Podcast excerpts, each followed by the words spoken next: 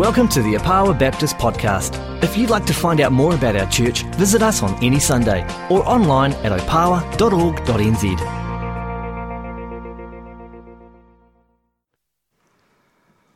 I've been sitting in the space between the onset of our salvation, if you like, and our checking out of from the planet and being promoted to glory. That gap that we normally call the Christian life. I've been in this space for pushing 40 years. And some of you have been here for just a little while, and it's great to have you around. Others are sitting there thinking, 40 years? That's nothing. Rod, you're wet behind the ears. Wait till it's 80. To use my uh, under construction metaphor that I used last week, work has begun on us as a project, much like that three unit apartment over there that's been built. But it's far from completed, although that one's happening very quickly. We are all building sites in different states of repair or completion. When I look back on last week's sermon, I think I said to Nerily on the way out, I was trying to preach about sanctification, but I think I might have got scrambled a bit with perseverance. She said, Don't worry, you've always got next week. So here we are. It seemed to me there was a blend of those two big ideas.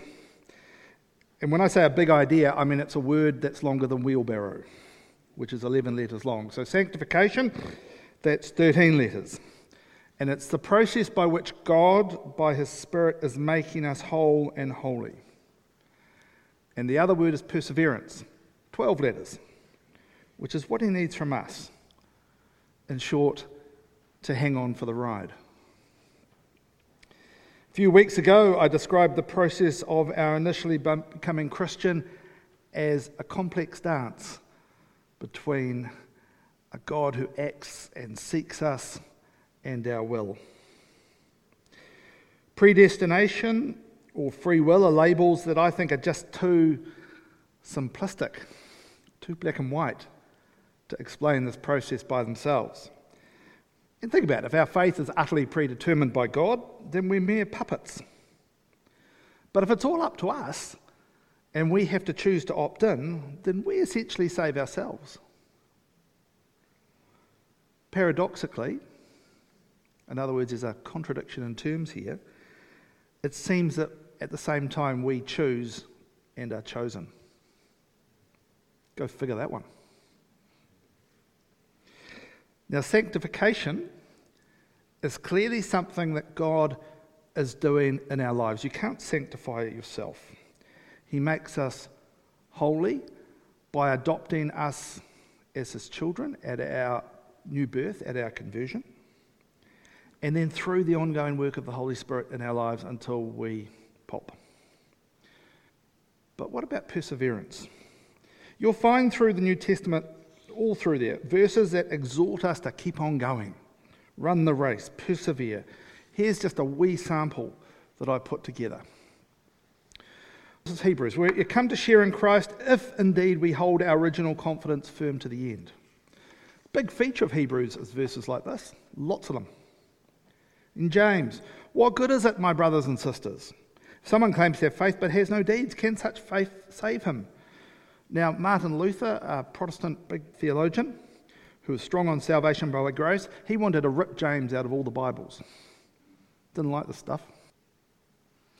1 Corinthians 15 By this gospel you are saved if you hold firmly to the word that I preached to you. If. Otherwise, you've believed in vain. Romans 11.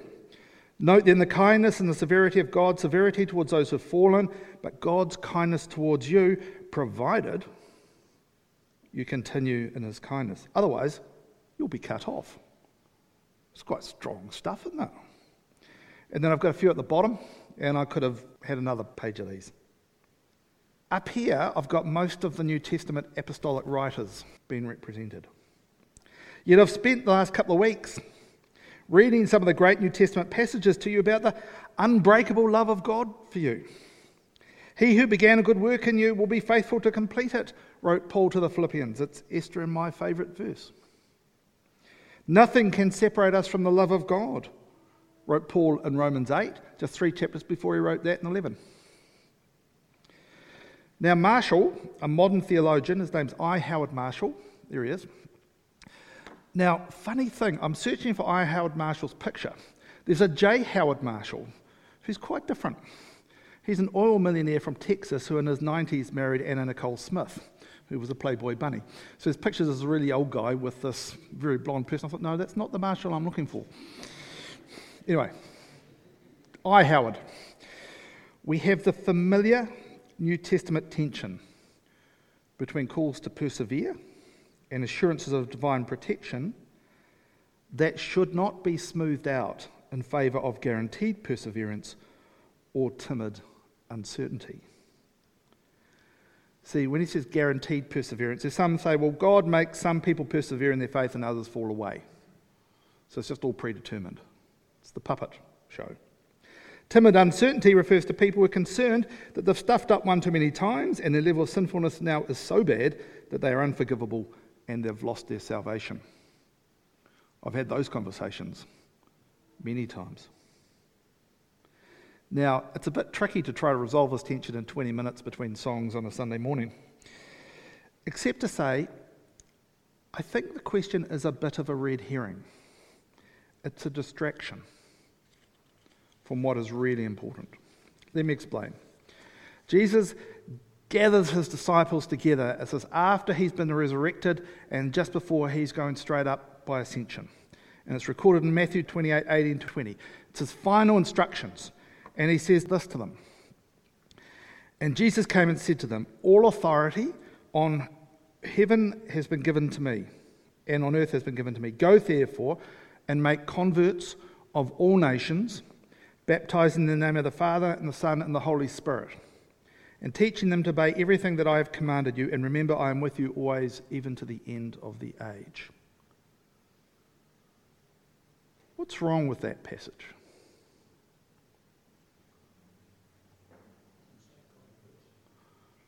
Are you saying I'm putting up false scriptures, Alan Goldstone? Doesn't say converts. What does it say? Yes, it says disciples. That's it. You've got to be careful of these flash Harry preachers with their PowerPoints and all the rest of it. A disciple is not just a convert to the faith. They are someone with a learning, growing, active faith that is being expressed. Someone on the road for whom no question of have they persevered will arise. Now, they may not be lighting up the world single handed because, frankly, very few of us do. But they are faithfully walking, sometimes staggering, under the light that they have. They are not perfect. Indeed, they would be appalled at the suggestion that they were. They are you and me. Carey, that Carey College was named after, famously said, Expect great things from God, attempt great things for God. I do wonder if that's a bit of a burden. 99% of us are fixed solidly in obscurity. We will live there, we will die there. It's not about being great, it's about being faithful to the call that we have. Now, the position of someone who is once apparently a faithful Christian but is no more is well, whether or not they're saved, what might happen on Judgment Day, they are clearly not a disciple. That's the point of God's mission to the world to call to himself a family of Christ following disciples. God's will for us is that our conversion is just the first step in a long and fruitful Christian life. He will grow a faith in us that will survive the tough times and bear much long term fruit if we let Him. It seems that that complex dance between God's Spirit and our will isn't just at salvation, I think it goes on through our lives.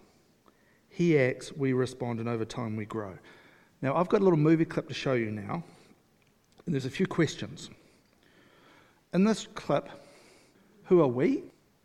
Who is the Spirit? And who is the world? So just rhythm. All right? Yep. Here we go. One, two, three. So stand on me. Go, two, four. Can you ride a bike? One, two. You can chuck in a dip? Dip. Yeah. Do you think we'll be ready by the 14th?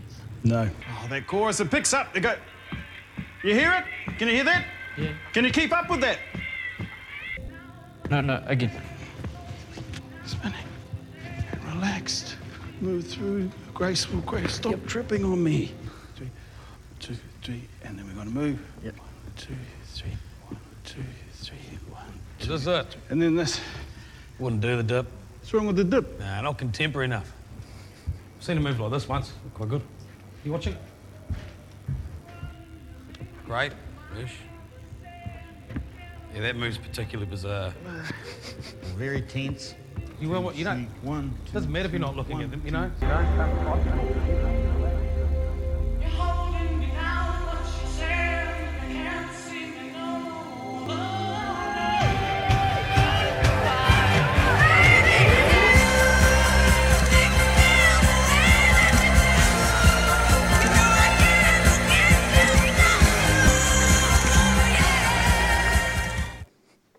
Bates were good enough to sponsor today's service.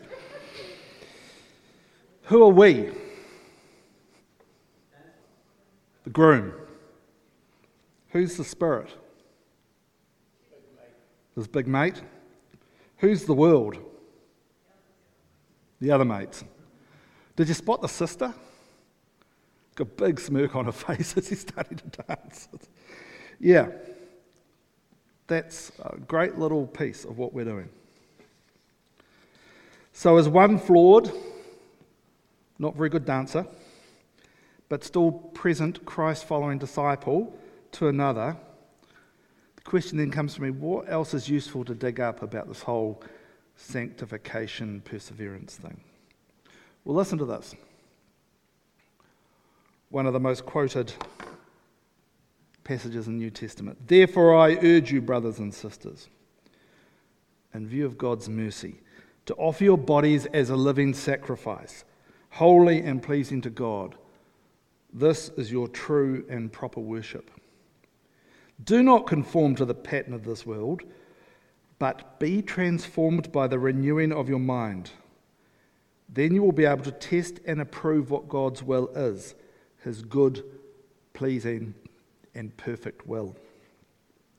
Romans 1 to 11 is this vast theological treatise. It covers the eternal purposes of God, sin and humanity, salvation, baptism, the law, Israel, Jesus, and his sacrifice, creation.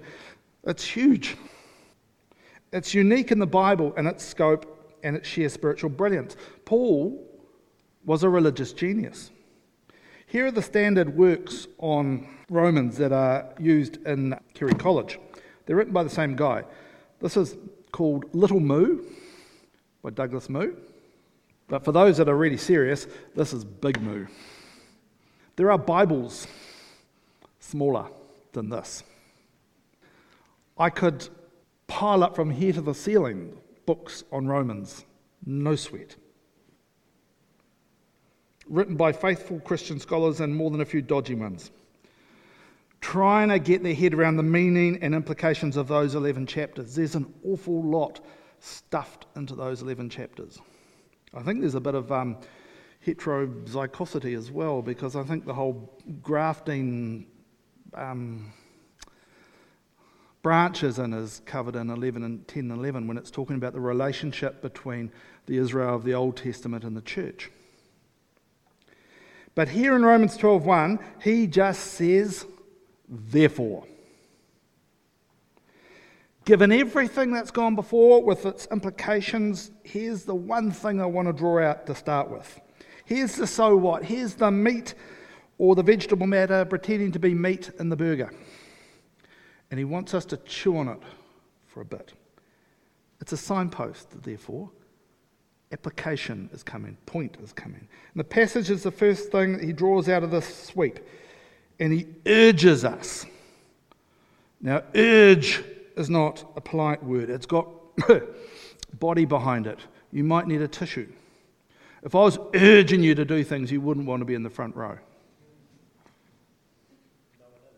Yeah, I've noticed. I could almost urge to you.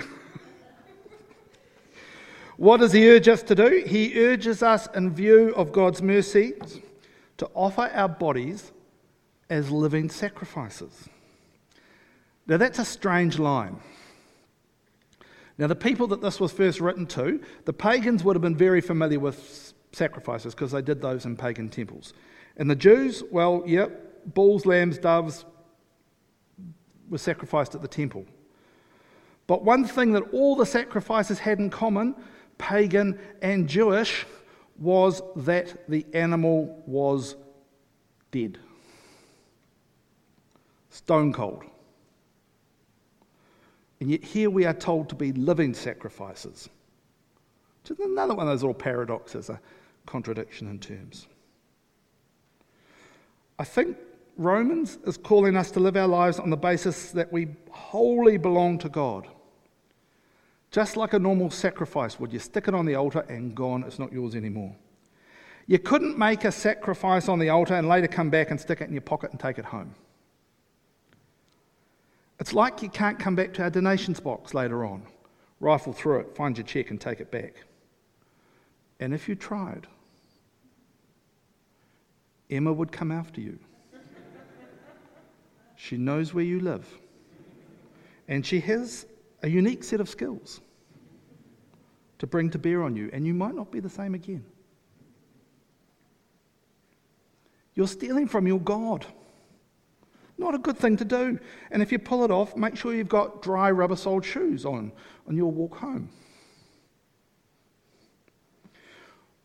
We're to be living sacrifices. In response to God's mercy, He spared us from the inevitable consequences of our sin in His Son Jesus' sacrifice.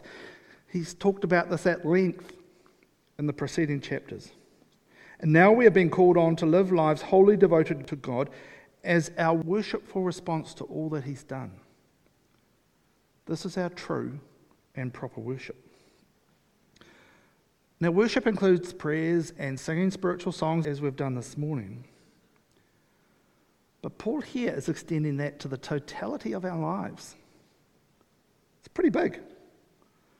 He's saying, I think, that you can worshipfully mow your lawns, worshipfully raise your children, or do your work, whatever it is.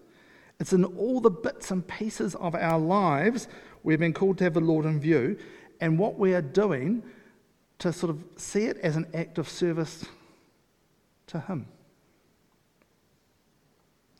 Then there's another strong statement laden with meaning. Do not conform to the pattern of this world begs the question of how our society and its values differ from the ways of God's kingdom. What is the pattern of the world? Well, I've got a few thoughts. I think if I look at the folk I know and the things I see in the media, there's a finding of our security in money, status, or power. Anything that is not your place in God as His beloved child. Now, late last millennia, Steph and I were the off campus pastors of a Christian group at Victoria University. It's called Student Life. And one of the best and brightest leaders we had in that group was a girl called Sue. In the end of her degree, Sue told us that her stepfather, who she adored, had got her a job in his big corporate outfit that he was part of. And that was the last we saw of her.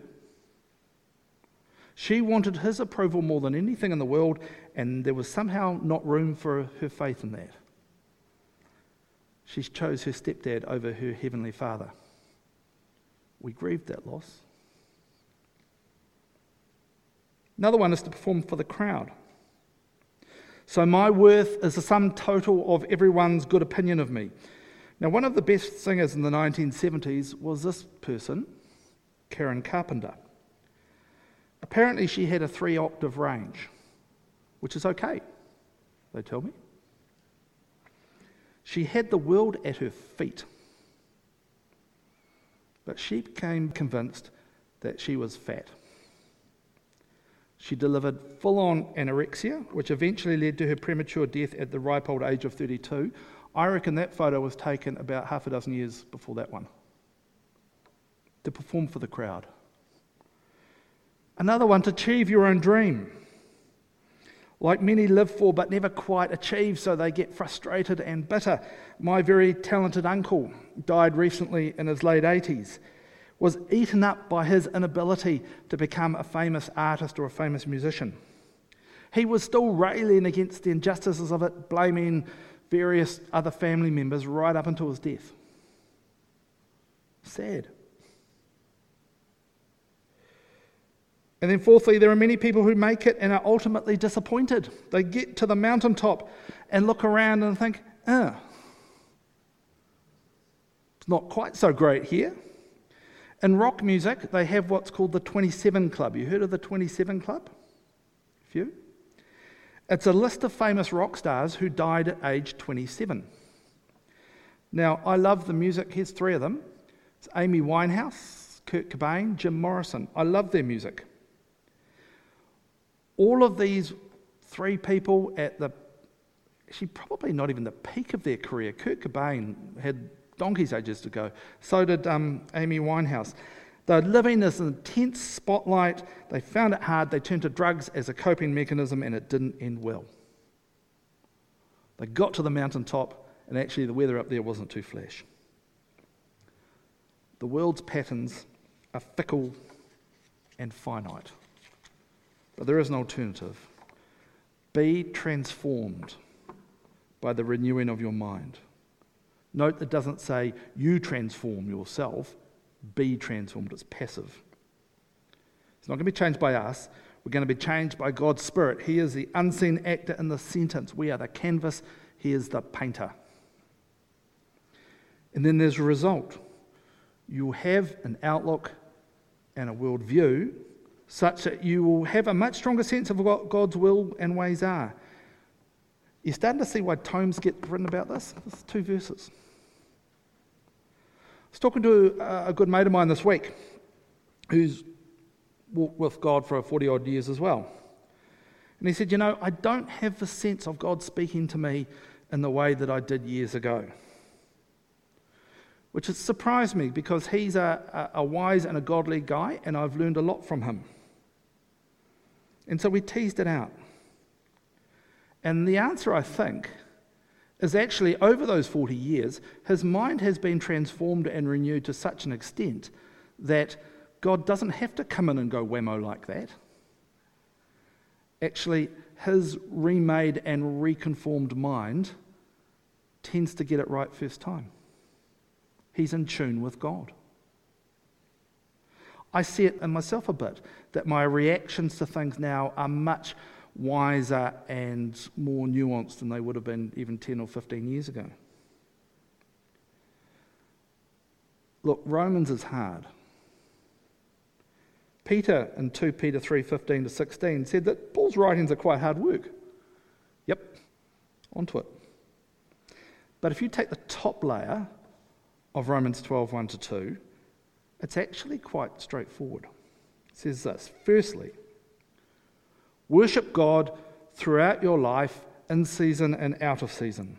When you're here on a Sunday morning, helping the kids with their homework on a Monday evening, hang out with the in laws on a Saturday afternoon. Be aware of the unseen guest in your interactions with the world. That's the first one.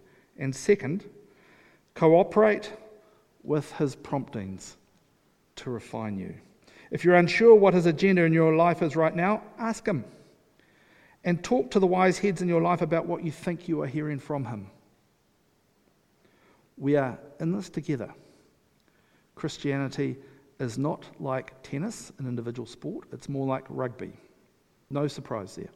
It's more like rugby, it's a team sport. So worship and engage with what the Spirit is doing in your world. Amen.